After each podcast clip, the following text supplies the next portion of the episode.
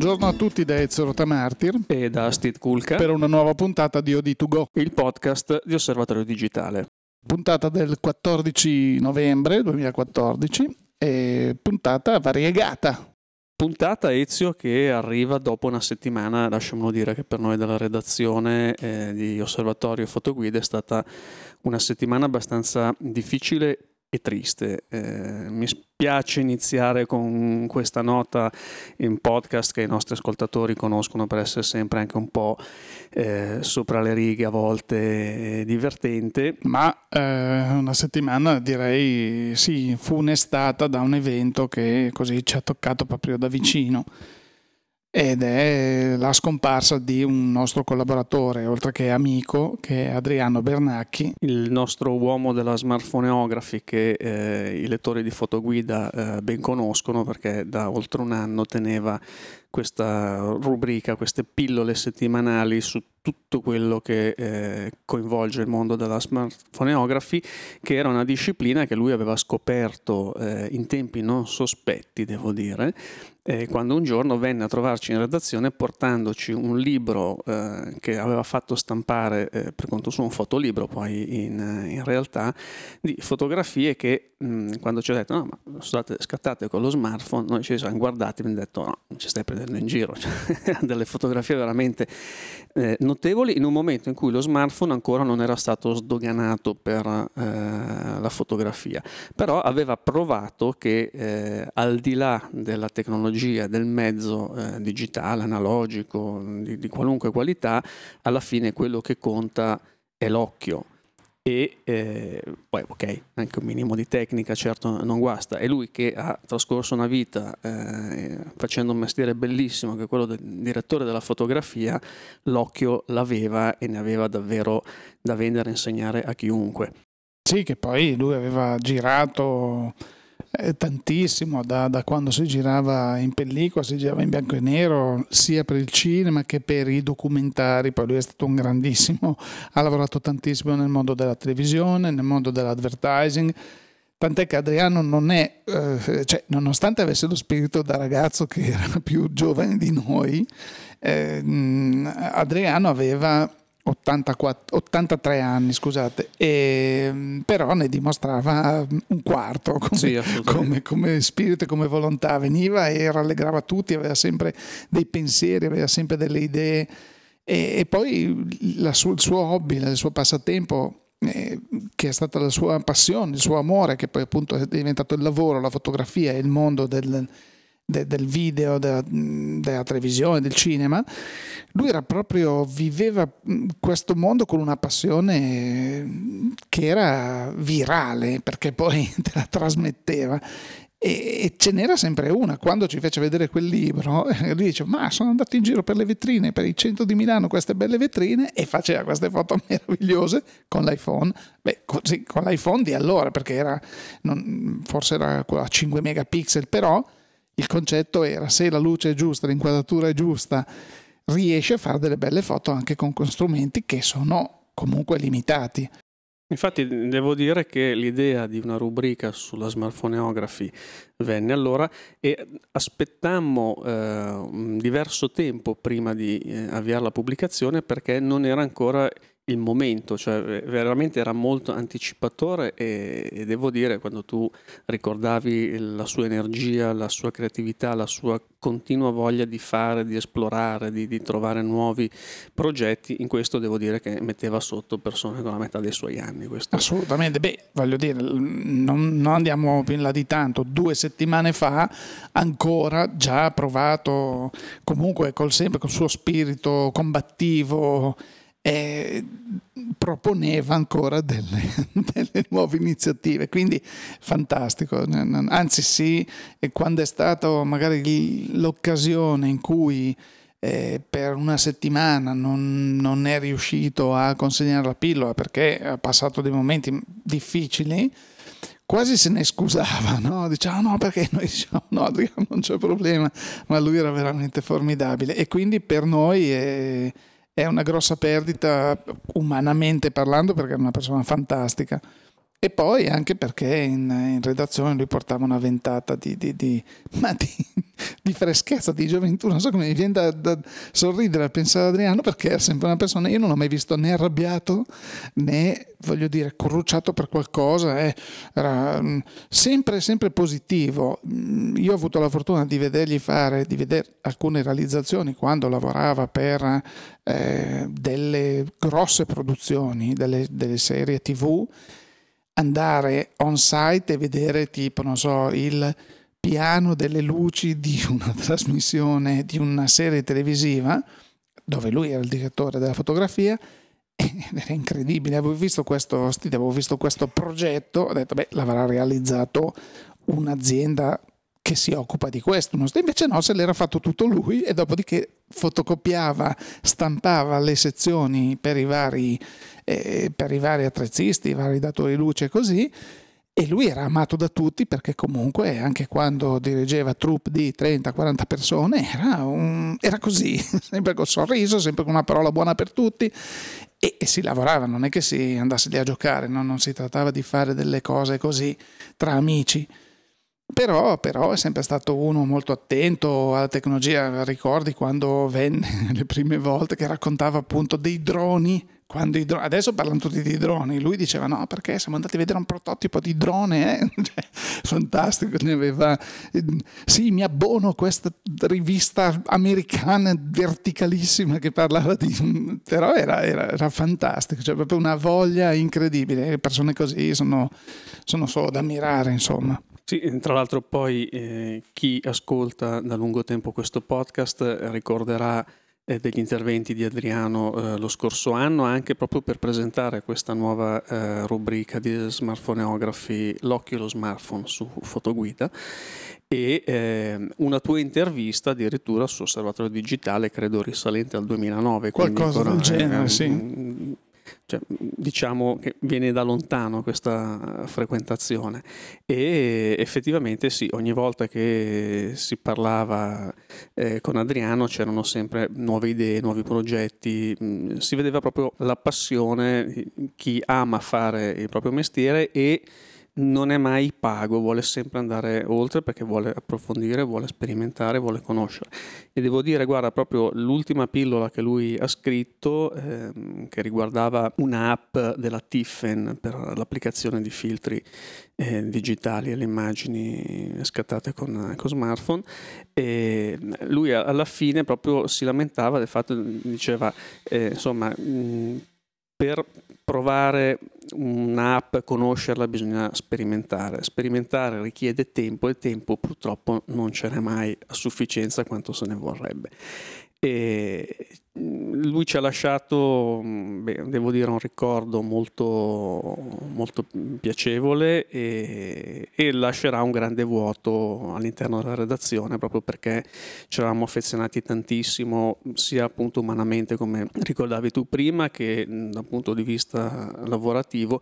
Direi che un po' trascendeva quello che normalmente si intende come lavoro, cioè lui veramente era la persona che ti trasformava il lavoro in passione perché non c'era una differenza, una separazione tra le due cose. E poi la cosa molto bella che aveva Adriano è eh, tipica di chi, almeno nella mia vita ho conosciuto quelli grandi, quelli che veramente sanno le cose, non ne fanno mai mistero.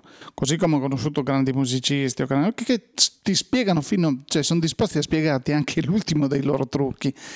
Tanto mm, voglio dire, chissà, non ha problemi a svelare chissà quali segreti perché non lo ritengono, tali. Cioè, e Adriano era uno che se eh, io ricordo quando appunto lui partecipò alla, aiutami, alla prima trasvolata atlantica no, all'apertura no, della, della, rotta, rotta polare, ecco, rotta polare per tra i l'Italia e, e, gli Stati Uniti e poi andò in Giappone, insomma i suoi viaggi tutti documentati, tutti così. Lui, Stiamo parlando degli anni 50. Tra eh, l'altro. Quindi... Sì, poi eh, quando io ricordo parlammo, lui è, è, stato uno dei capostipiti, fondatori, non so, de, de, della, della società dei direttori della fotografia eh, dove tutti conosciamo Storaro, no? Ah, Storaro, grandissimo direttore della fotografia. Lui diceva, ah sì sì, eravamo amici, facciamo le cose insieme anche nel cinema, va? e loro erano poi fondatori. E quindi a quell'epoca eh, chiamavano mh, le grosse produzioni, si avvalevano di questi personaggi perché anche allora, anche se c'erano dei fondi diversi, delle... non si poteva perdere tempo e le cose venivano fatte in maniera precisissima e quindi gente come Storaro, come Bernacchi erano in prima linea, cioè chiamati per fare delle, delle, delle realizzazioni, dei, dei lavori che oggi sono storia. E tu poi parlavi con queste persone come se avessero fatto, ma sì, dai, vabbè, ero lì, eh, Ben Hur per dire, ah, ma vabbè, sì, eh, storia del cinema. E loro lo davano come un lavoro normale, no? Poi lui ha avuto modo di lavorare con... Eh, con un sacco di registi, con un sacco di gente, cioè conosceva tutti, e, però, però, aveva, al di là dell'aneddotica che comunque passare del de tempo con Adriano era piacevole, però aveva sempre mh, quella chicca, quella... e lui si è innamorato della smartphoneography perché diceva il telefonino ce l'hanno tutti, è sbagliato che facciano le foto male, cioè, insegniamo a questa gente come fare le foto bene, perché comunque poi portano a casa dei bei ricordi, dei bei panorami, dei, bei, dei begli scatti, dei ritratti e così, e fa piacere. È così, la filosofia di Adriano, facciamo le cose bene, facciamole fare a tutti. E... Sì, e infatti con lo smartphone, tra l'altro, eh, lui era appassionato seriamente proprio perché la, la, possibilità di avere sempre con sé un apparecchio fotografico. Io ricordo ehm, l'anno scorso gli venne regalata eh, una, una Leica. Leica. Sì. Lui era felicissimo di questo eh, regalo perché poi lui era un appassionato anche del mondo Leica e così. E però alla fine ci diceva io la Leica la, in, la, lascio in casa perché comunque esco, esco e ho sempre dietro lo smartphone, cioè la Leica devo ricordarmi, devo uscire apposta, mentre il telefonino ce l'ho sempre in tasca, quello che insomma si è sempre detto, no? E perché gli smartphone hanno fatto fuori il mercato delle macchine compatte e, e non solo. E non solo. E quindi niente, ci è sembrato giusto, doveroso iniziare questa puntata ricordando un carissimo amico e vi rimandiamo ai suoi lavori, al materiale, le interviste, le, le sue partecipazioni al podcast che mh, mm, vi ricordavo prima e eh, penso Ezio che eh, possiamo anticipare che non ci fermeremo qui, nel senso che eh, poi sul lavoro di Adriano eh, riparleremo, avremo modo di riparlare perché eh, abbiamo di tutti... Mh, mm, di, mat- di, materiale ce n'è, ce n'è tanto e comunque abbiamo anche il supporto della famiglia perché eh, lui faceva proprio di questa adesso da, da poco aveva, ripeto, da poco aveva smesso di lavorare come eh, appunto direttore della fotografia per impegni importanti. Perché nonostante l'età eh, Steve la gente lo chiamava perché sapeva di, che Adriano era una certezza arrivava un lavoro veniva fatto eh, capo una coda senza perdere tempo con una qualità al massimo perché era un grandissimo professionista. Eh, negli ultimi ultimissimi mesi quando ha smesso di frequentare la televisione un, come appunto come, come professionista eh, comunque ha avuto modo di raccogliere eh, materiale di, di, cui ci ha parlato tanto e così via. Quindi sicuramente l'opera di Adriano va avanti e noi abbiamo tutto, tutta l'intenzione di comunque dargli, portarla alla luce perché per noi lo merita, ma non perché un era un grande amico e perché era molto bravo, insomma, perché secondo noi lo merita, appunto. Proseguiamo in questa puntata del nostro podcast con due segnalazioni eh, di una mostra e un libro che sarebbero piaciuti moltissimo ad Adriano, guarda caso. allora, iniziamo dal, dal libro. E, ehm, il libro e il lavoro, direi, non solo. Eh, il libro di una fotografa americana di New York che si chiama Rachel Sussman. E ehm, in, lei per dieci anni circa, eh, o da dieci anni, sta girando il mondo, ha girato il mondo per andare a cercare e fotografare gli organismi viventi più antichi della Terra. Viventi, non fossili o, uh, o pietre o, o, quant'altro. Quindi, Quindi il nostro Presidente della Repubblica o cose Qualunque politico okay. che è eterno. Esatto. no, scherzi a parte. Al, quindi principalmente sono alberi, licheni, alcuni coralli. è andato ovunque, addirittura anche in Italia ha fotografato nel Parco dell'Etna a Sant'Alfio c'è questo magnifico castagno, il castagno dei cento cavalli, ehm, che è um, una pianta immensa, addirittura oggi sono tre piante, sono tre polloni del, del, castagno originale, tant'è che qualcuno dice no ma non è la stessa pianta, sono tre piante diverse, vabbè. E comunque sia è una, impressionante come, come pianta. E come queste ce ne sono poi piante addirittura che risalgono, vengono fatte risalire a 4.000, 5.000 anni e ancora vivono o, o, vivono, se non proprio direttamente, comunque con eh, dei cloni, addirittura una foresta di eh, betulle che eh, credo risalga ancora a 15-16 mila anni. di, di, Beh, avrà fatto delle grandi ricerche questa. Ha questa fatto delle grandi ricerche, ma direi che soprattutto la cosa interessante, Ezio, è che eh, se tu guardi queste fotografie, eh, diciamocelo, non è mm, che hai la sensazione di trovarti di fronte a uno di quei grandi fotografi che ti ispirano dal punto di vista visivo, intendo. Eh? Ma è comunque un lavoro veramente molto molto bello, molto interessante perché poi è accompagnato anche da eh, dei saggi di esperti dei vari eh, settori chiaramente.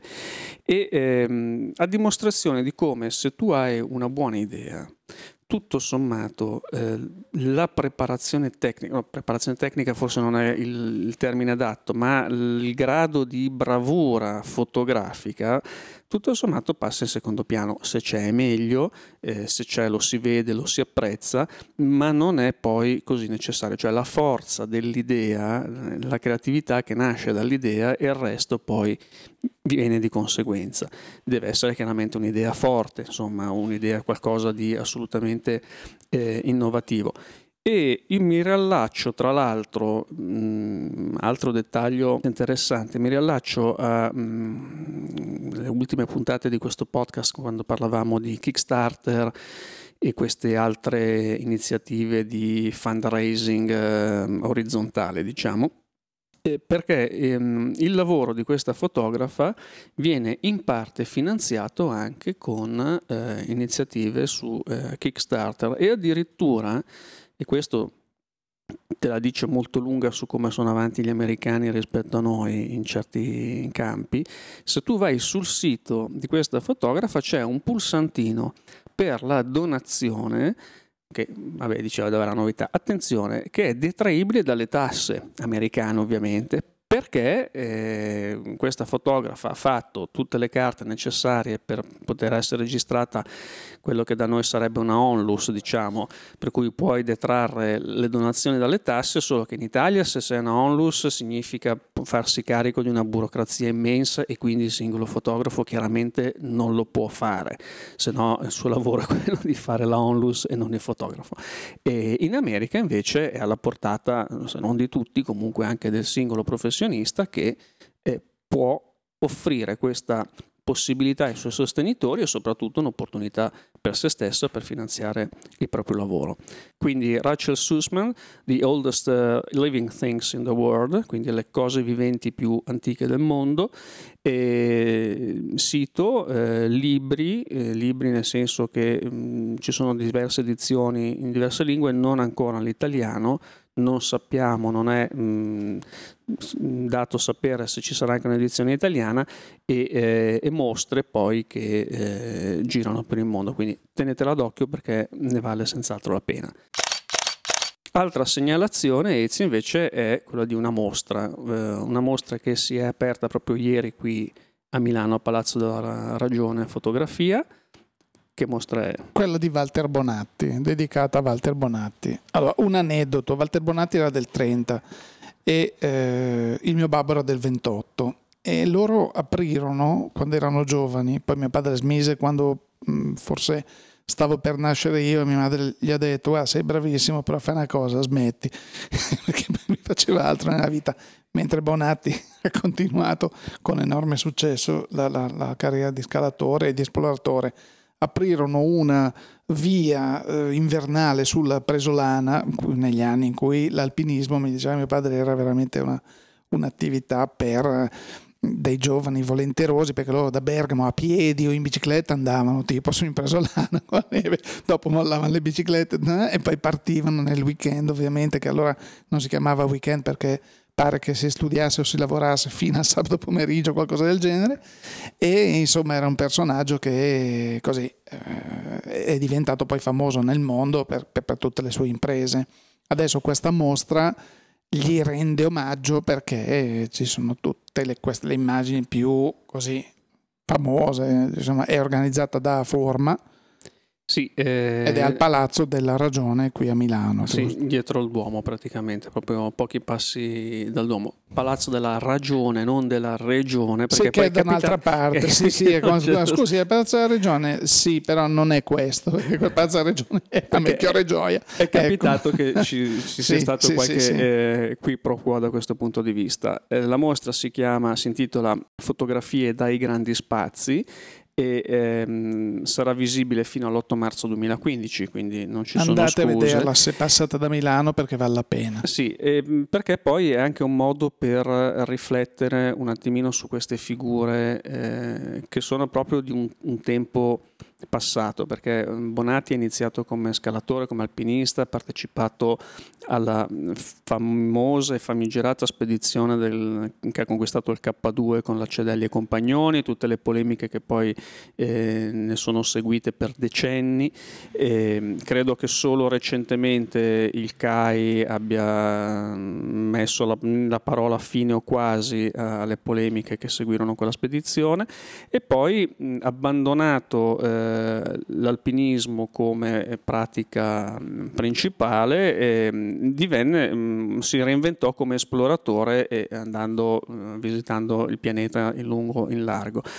E eh, diventando molto noto anche per la collaborazione che portò avanti fino agli anni 70 inoltrati con una grande rivista del, di quel periodo che era Epoca. Eh sì, che era la versione di Life italiana più o meno, era, era la rivista, il settimanale che riproponeva, a volte anche proprio comprando le fotografie dei grandi fotografi di Life, Time Life, e le riproponeva al pubblico italiano. E c'erano questi, questi servizi che erano incredibili che facevano conoscere il mondo alla gente. Erano grandi servizi perché erano grandi servizi fotografici su eh, pagine di grande formato. La carta non era della qualità eccelsa a cui siamo abituati oggi perché era credo carta di rotocalco, eh, però c'erano queste mh, mm, fotografie doppia pagina molto grandi, con, comunque a colori e effettivamente rendevano molto, anche perché erano sempre accompagnate da dei testi scritti Molto bene. Con sì. delle penne eh, che erano eh, alla pari del, eh sì, del, del, degli occhi che avevano fotografato. Quindi era una rivista mh, mm, di cui si sente, io personalmente, ma penso tanti della nostra generazione sentono eh, la mancanza, perché era veramente una festa per l'animo. Una, una sì, anche perché Steve, ricordiamoci che eh, la gente potrebbe dire oggi, eh vabbè, ma tanto c'era sempre National Geographic. Sì, National Geographic c'era per chi stava negli Stati Uniti, perché in Italia ricordiamoci che non sono mille anni che c'è questa rivista, sono tanti anni che arriva la versione inglese, la versione originale, e poi forse saranno 15 anni che c'è la versione italiana, 20 anni. No, prima eh, non, non, ce n'era tanta, quindi grazie a Dio c'erano questo tipo di iniziative editoriali che portavano in casa della gente eh, pezzi di mondo con dei commenti, appunto come dicevi tu, fatti da signori giornalisti. Quindi chapeau ancora, cioè colleghi, ma mm, chapeau da cui abbiamo tutto da imparare. E Bonatti era un po' tutto quanto perché lui era esploratore, era fotografo, era giornalista perché poi scriveva, eh, credo che abbia anche fatto riprese video e ha senz'altro fatto anche delle riprese audio perché io ricordo un 45 giri dato in, distribuito in regalo con Epoca. Eh, che cos'è il 45, il 45 giri, signor giri, veramente stiamo parlando di, di, di, di, cose ottocentesche. Li trovate a casa della sì. Camusso, Crozza direbbe così. Esatto, esatto. E, ehm, con registrate eh, praticamente versi di animali eh, raccolti nei posti più sperduti del pianeta, quindi il, il gorilla di montagna del, del, Congo piuttosto che... E, e, allora non si andava con il registratorino MP3 o la eh, macchinetta eh no, che faceva eh tutto, no. e si andava con dei pesi piuttosto dei pesi, dei, degli ingombri notevoli. Quindi... Sì, e neanche col gelosino, si andava con dei registratori che, eh, tipo il Nagra, per fare un nome, un esempio, che aveva fatto con qualità Studer, quindi qualità di, eh, da, da, studio, queste macchine tedesche con cui si facevano eh, le registrazioni, eh? però il Nagra era un'azienda svizzera che era riuscita a miniaturizzare per, per ecco, questa specie di valigetta con il nastro e tu ti portavi col tuo microfono e realizzavi queste, queste eh, registrazioni e, e, comunque le devi portare in giro erano decine di chili di materiale che ti portavi. E ti raccomando le pile. E le pile, sì, infatti. infatti, quindi, infatti. quindi per dire, eh, già oggi eh, certe spedizioni, certe avventure sarebbero mh, comunque un'impresa. Allora lo erano ancora di più proprio per la logistica. Per, per Ma io qua. credo anche solo gli strumenti che utilizziamo noi per registrare il podcast, che sono ormai multitraccia, che sono con dei livelli di registrazione, che decidi tu a che livello vuoi fare le, le, le, la frequenza di campionamento piuttosto che il numero di tracce. Eh? tutto meraviglioso un tempo una cosa del genere, al di là dell'impossibilità, perché al limite avevi uno, massimo due microfoni, ma ti dovevi portare in giro dei, dei, dei, delle decine di chili. Oggi con qualche decina di chili ti porti una videocamera Ultra HD super meravigliosa con uno zoom pazzesco, con luminosissima, una macchina fotografica con degli obiettivi, la, l'apparecchiatura audio, eh, cioè, capito? Non, non, e dici, eh, ma quanta roba! E ci metti anche un bello schermo al plasma, 40 pollici. esatto, quindi eh, vabbè, vabbè. Sì, poi anche il telefono satellitare per dove uploadare i tuoi file. Un tempo eri da solo nella giungla e vabbè, ci vediamo qua tra 20 giorni sperando che nessuno ti mangiasse classe. Quando oggi queste, diciamo, l'equipollente di queste spedizioni di oggi, l'avventura, perché continuano a esserci, ci sono, eh, le vediamo sui mezzi di informazione molto spesso, sono frutto di produzioni di equip molto strutturate, molto organizzate, con tantissime persone che partecipano, un grande dispiego di uomini e mezzi, dei costi anche molto importanti coperte da sponsor di livello globale perché poi dopo insomma il rientro dell'investimento non lo puoi fare in Italia o in Europa lo devi fare a livello eh, mondiale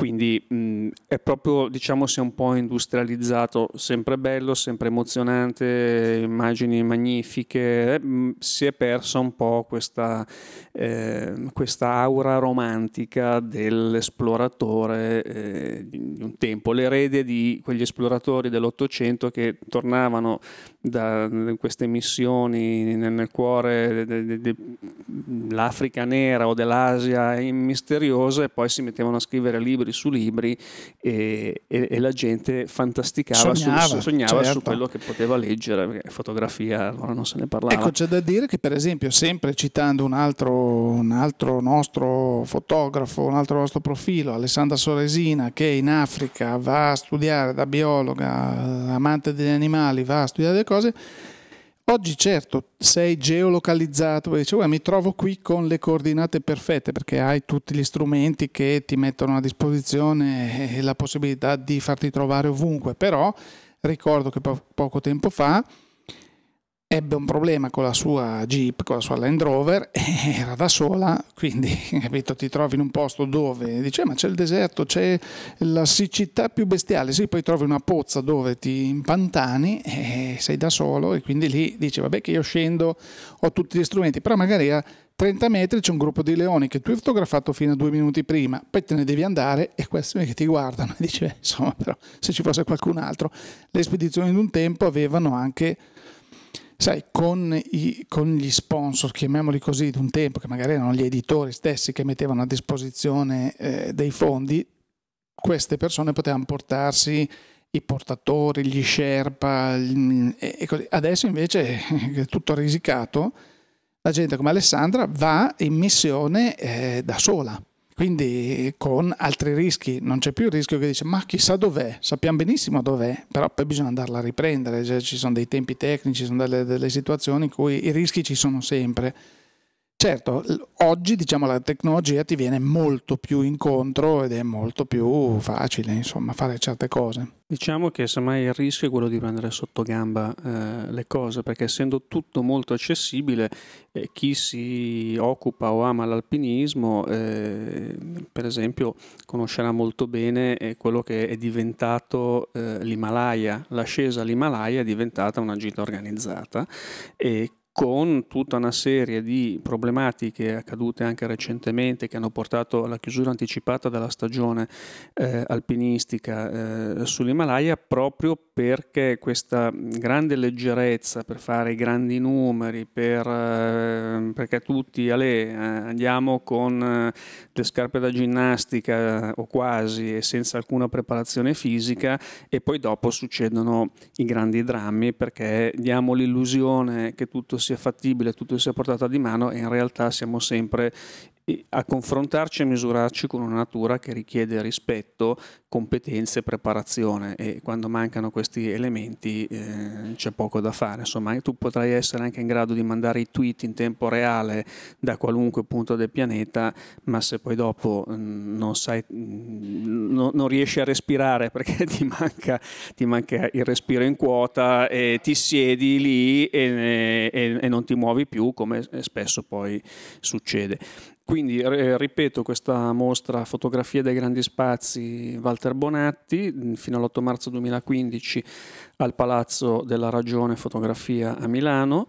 E eh, devo dire tra l'altro tu prima citavi gli sponsor di un tempo che erano gli editori che eh, ti davano questi ti assegnavano il reportage per andare a documentare e raccontare luoghi mm, che le persone assolutamente magari avevano sentito il nome ma eh, poco più e, e questo si riaggancia, qui diamo una, una piccola anticipazione, a, a quello che ha, ha, raccolto Monica Cillario um, in un'intervista interessantissima a un nome della fotografia come Frank Horvat, che sarà sul numero di novembre di Osservatorio Digitale in uh, pubblicazione a breve, e quando diceva um, Horvat ricordava proprio come una volta eh, ci fossero questi incarichi di reportage, l'editore diceva prendi, vai, fotografa e portami un servizio, mentre oggi il problema è che tutti hanno visto tutto, si vede ovunque perché poi internet ti porta la possibilità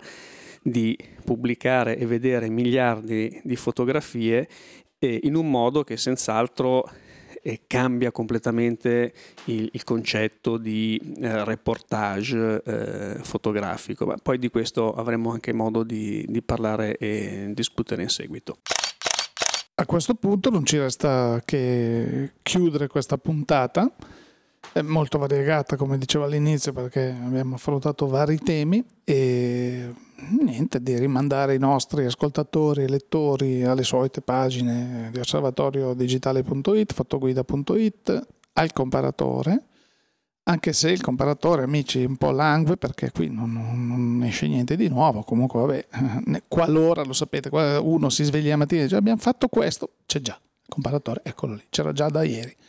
E scherzi a parte, eh, niente, le nostre pagine social, le nostre pagine appunto Pinterest, eh, Twitter, eh, Facebook, chi più ne ha più ne metta, a questo punto Per quanto riguarda il nostro podcast, come sempre l'appuntamento è venerdì prossimo e quindi perché questa settimana da Steve Kulka e da Ezzolota Martir. Grazie per l'ascolto. E a risentirci.